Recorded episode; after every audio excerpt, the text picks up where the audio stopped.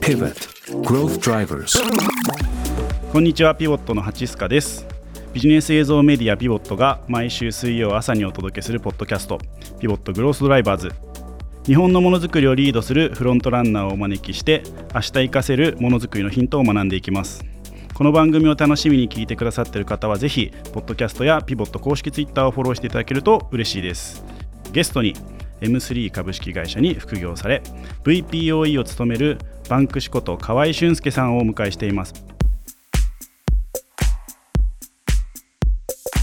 どんどんこうマネージメント業が多くなると自分が書けなくなっちゃうとかそこに対しても別になんか推し活だから自分でやる必要はあんまないって感じなんですか？あらゆる経営者とかあらゆるこう CTO、VPO が悩んでるところだと思うんですけど、はい、まあ、答えは結構明確で、まあ、それはそうなんですよね、うん、その 100m スプリントなんですよ。さっき言った通りこう、うん、報酬サイクルでいうと短いスパンでこう何回も答えを出すような仕事とビジネスの仕事って結構違う。で、うん、じゃあ 100m スプリント用の筋肉をつけるのをやめてこう2キロ3キロ45キロ走れる筋肉にした時に戻れるかっていうとやっぱ難しいんですよね。ね。これスポーツと一緒だと思っていてこの難しさっていうのは一定あるなって思っています。でそこで戻れなくなるのはまあ悲しいは悲しいんだと思うんですけどまあ45キロ走る中でのエンジニアリングみたいな話もやっぱ言ってあるよねと思うので、うん、そこは結構考え方次第だったしまあ推し活だったらいいかなっていうのもまあ言ってありますね。45キロ走れる筋肉がつくとまあ100キロの速度は確かに落ちるんですよ、うんうん、で新しいものを取り入れたりとかそのじゃあ明日までにこのプロダクト作ってくださいみたいな 本当になんか若い頃やってたような徹夜でみたいな話っていうのは 一定確かにできなくなるんですけど、はい、それに対してこう45キロの筋肉を生かして、えー、っと100の走り方を変えるみたいな話とか、100メートル走るのを、まあ、何回か繰り返せばいついずれ45になっていくんだよね、みたいな考え捉え方ができるようになってきたのでそこが結構違いだったなんかこう分岐点だったなっていう感じしますね。多分いろんな今までご経験の中で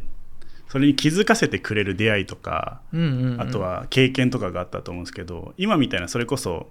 5.195キロ考えるっていうところまでこう壁がやっぱり大きいなと思っていてそうですね。パンクシさんそこを切り替えられたきっかけは先ほどの役割みたいなところが大きいんですか？いやそういう感じではない気がします、役割ではなくてやっぱそもそも難しいと思うんですよ。そこはあの切り替え自体が苦しいことっていうのはあると思うんですけどそこ、うん、そうですね。まあ一番最初ともう一個苦しかったポイントみたいな2つポイントが私の中であって、うん、一番最初はもう推し活だからみたいな話から入って、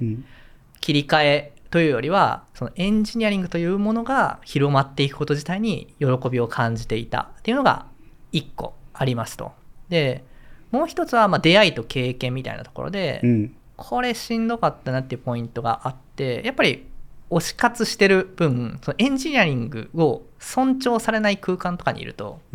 しんどいんですよね。うん、その例えばエンジニアの今直近だとそのエンジニアリング業界全体的にもブームの一つとして例えばエンジニアもビジネスをやりやるべきだとか、はい。えー、っとマネージメントを学んでおくべきだソフトスキルを身につけるべきだっていうのが、少し流れとして強くなってる雰囲気があ空気があるんですけど、ね。うん、まあ、そのがそれが行き過ぎちゃうとそのビジネスをそもそも大前提とした開発みたいな感じになってしまって、うん、そもそもエンジニアリングの本当に面白い部分だとか創造的な部分っていうのがなくなってしまうという状況は、よくある話で、まあ、いろんな会社さんがここのバランスを悩んでると思うんですけどそこでビジネス変住の空間に一時期こういてこれエンジニアリング私ずっとこうやって押してきていろいろやってきたけどでもビジネスに貢献ビジネス貢献するってことはすごい大事なことなんですよ、うん。うん。結局ビジネスとかユーザーが抱えてるコアなイシューを解決することがものづくりの本質であるから、うん。うん。そこも大事っていうのはすごくわかるんだけど逆にこうエンジニアリングが 例えばビジネス変重の開発をすることによってエンジニアリングの組織自体が成長しないとか、そういった環境に置かれた時期があって本当にその時期はずっとどっちがいいんだろうみたいなのを考えたんですけど、やっぱりそのこの時に初めてこの言語化ができたエンジニアリングが好きだしエンジニアリングを推しているしでビジネスとの間を取り持つとかそういったことも含めてやんないとこの推し活が成立しないんだっていうことに気づいたみたいなところがああったので、まあ、その2つかなと思いますね。ー改めてこう抽象化していただいて、うんうんこう実際にこう再現性が高い形にするとどんなスキルセットとかマインドセットについて、えー今悩んでる人とかが持つといいかなっていう、まあ、アドバイスというかバンクシさんなりの見解をお伺いしていければと思います。そうですね。私、推し活の概念は結構いいと思っていて、えーっと、あとこれ、推し活の概念をどこで学んだかっていうと、私やっぱオタクカルチャーがめちゃくちゃ好きなんですね。そのアニメ、ゲーム、はい、まあ最近だと私は VTuber をずっと見てますけど、うん。まあそういった文化が好きなんですね。うん。で、推し活の解釈を広げるって私よく言ってるんですけど、その今や自分がやってる方法以外にも推し方っていうのはたくさんあるよっていうのをうん。まあいろんなところで学べると思うんですよね。それこそ漫画ゲーム見てても、ね、読み方って人によってそれぞれ違うしキャラクター好きになり方そのキャラクターに対するこの推し方も人それぞれだと思うので、それと同じようにエンジニアリングもそうだし自分のやってるビジネス例えば採用やってますで採用楽しいですっていう時にその採用のあり方とか関わり方もいろいろあるっていうことを理解するみたいなところが一つ重要だなと思っていますと。うんでこれは結構行き着いてるというかなんかいろんな経験が重要なので、その一歩手前皆さんでもできるみたいなところに行くとやっぱり推し活って没頭することが一個ポイントうんだと思うんですよね。そのえー好きなものに対して自分の時間を割り当てる。うん。でこれは結構例えばエンジニアリングを習熟するとかあとは自分のやっている仕事でスペシャリストになっていく時にも非常に重要だと思っていてそこに没頭する時間みたいなのを作るっていうのは、まあ、スキルセットなのかマインドセットなのかはちょっと分かんないですけど、うんうんうん。作っておいて損はないよと思っていますね。うん。その先解釈が広がってあのいろんなことができるようになるのでっていうところが私が一番推したいところですね。うんなるほどなるほど、まさにそれこそおっしゃる通りなんかこうあるべきだじゃなくてこう多様な押し方があるよねっていったところはなんか気持ちが楽になりそうな印象ありますね。そうですね。そこまで行き着くまでにやっぱボットは必要なんだよなっていう気はするんですよね。うんその多様で最初からいろんな押し方があるんだ多様でいいんだみたいな形だとえーまあそうですね。ある意味その好きなものに対しての感情がやっぱ薄まっちゃう部分がやっぱあるなと思っていて、広く浅くではなくて一度深くいって解釈を広げていくっていうのがすごい大事。で、うん。解釈が広げると本当に楽になります。あの、うん。没頭しちゃうと逆にこう視野が狭くなっちゃうので、はいはいはい。逆に自分がやってきたこととひ他の人がやってることをよく見れるようになるので、まあ、そういう順番っていうところと、まあ、楽になるっていうのは確かにその通りっていう感じですね。なんか今おっしゃっていただいたのってこう2ステップまず没頭してそこでこう行き着いたらこう解釈広げるっていうお話があったと思うんですけどまず没頭するっていう観点でいた時に、まあ、すでに没頭できてる人はあの、うん。いいと思っててそそれこそなんか最近よく聞くのが推しがあってすごく何か別にプログラミングでもそれ以外でもいいと思うんですけどある人がこう尊敬されるというか、っうん、ていうなんか風潮が強くなってきたなと思ってるんですけど。ね。逆にそこから生まれるのが自分は何をやりたいとかこうありたいがなかなかないからちょっと劣等感を感じるんだよねみたいな声も聞くと思っていてえ没頭って没頭できるものってどう探すのがいいと思います？ー、2つ見方が私あると思っていてなくてもなんかきっかけ次第でいくらでも道端で拾ったものでもいいと思ってますと。うんでまあポケモンじゃないですけど、うん。最初なんかよくわからん3匹を見せられて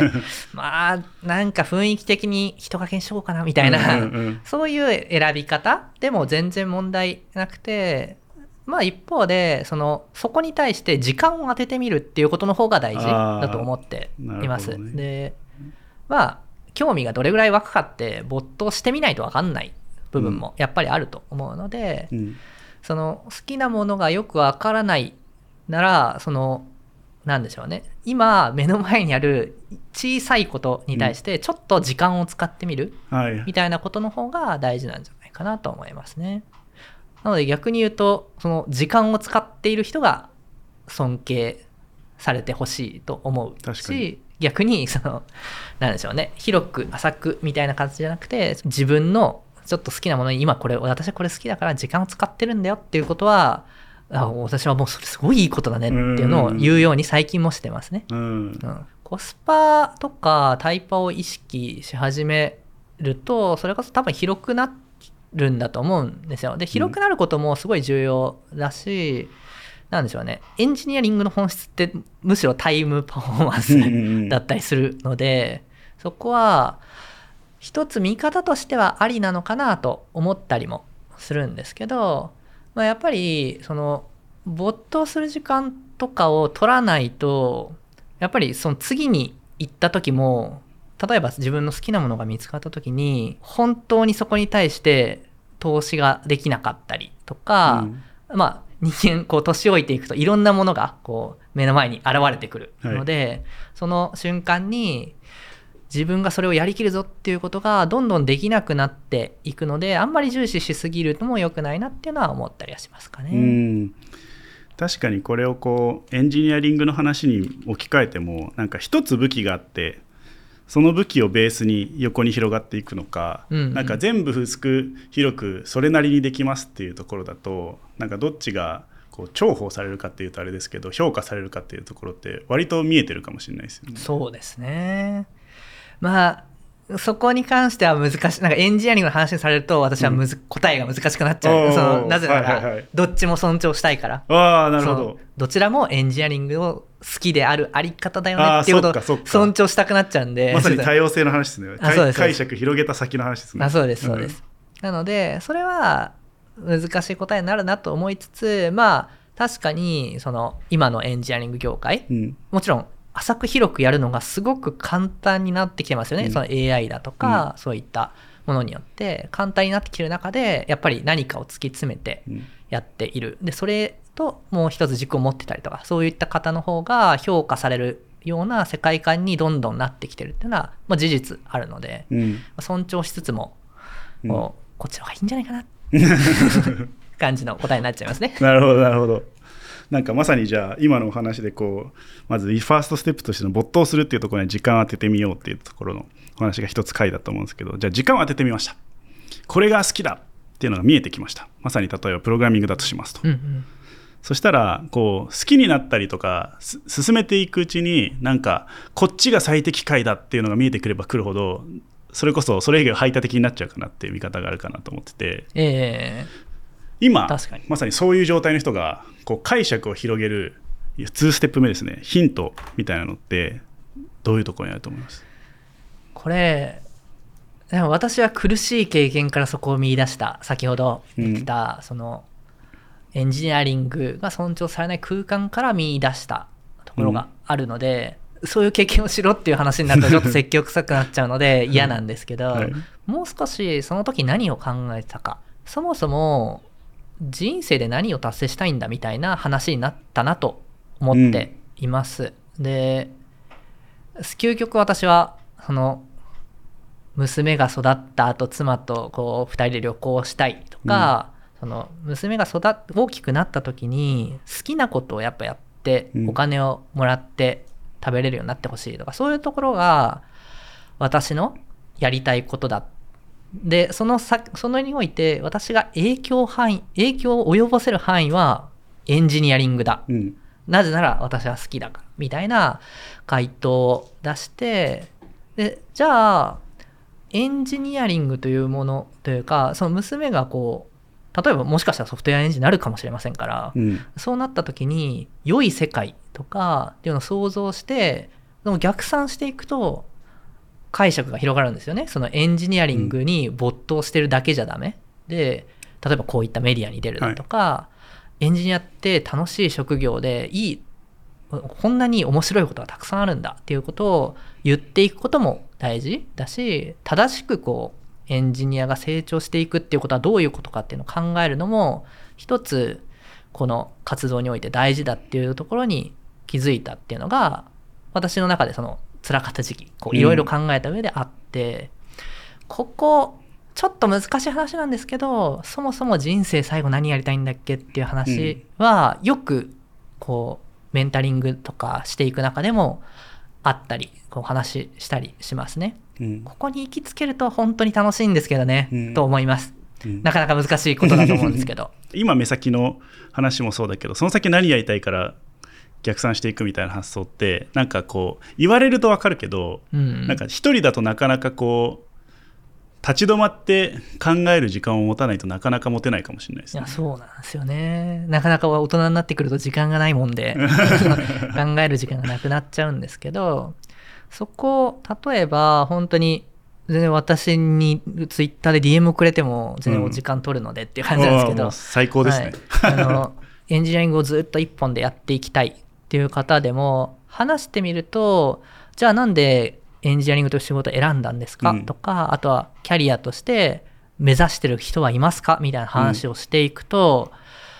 あその人ってエンジニアリングをすごい特化し目指したい人の話。でエンジニアリングを特化してる人のように見えてこういうスキルとかこういうスキル実は持ってますよみたいなアドバイスができて、じゃあそこを目指すために逆算でじゃあちょっとこういう幅広げてみませんか？みたいな話になっていくので、うんやっぱりなんか目的とかそもそも自分なんでこれやりたかったんだっけみたいなところを深掘っていくと幅は広がるよなと思いますね。確かになんか悩んだらこうまさにバンクシさんの存在もそうだと思うんですけど身近なところでもなんか壁打ち相手になってくれる人がいると打開するきっかけになるかもしれないですね。そうですね。ビジョナリーカンパニーとか、はいあと1兆ドルコーチとかそういう本を最近読んでるんですけど、はいやっぱそういう本にもコーチをつけろみたいな話って絶対書いてありますよね。でまさに1兆ドルコーチをもうそれが主題ですもんね。うんでも最近その通りだなと思って、そこができる環境に行くのか、まあ、もしくは自分からちょっと探してみるのかだけでちょっと違ってくるなっていう気がしますね。うんバンクシさんの中で、まあ、ご自身の苦しい経験もあったと思うんですけどメンターというかはい、どんな人がいました？今。今はもうさんさんの VP をやっている西場さんという方がいるんですけど、はいはいはいはい。彼はすごいですよ。おおすごい。彼はピボットグロースドライバーズ番組をフォローしてお待ちください。また来週です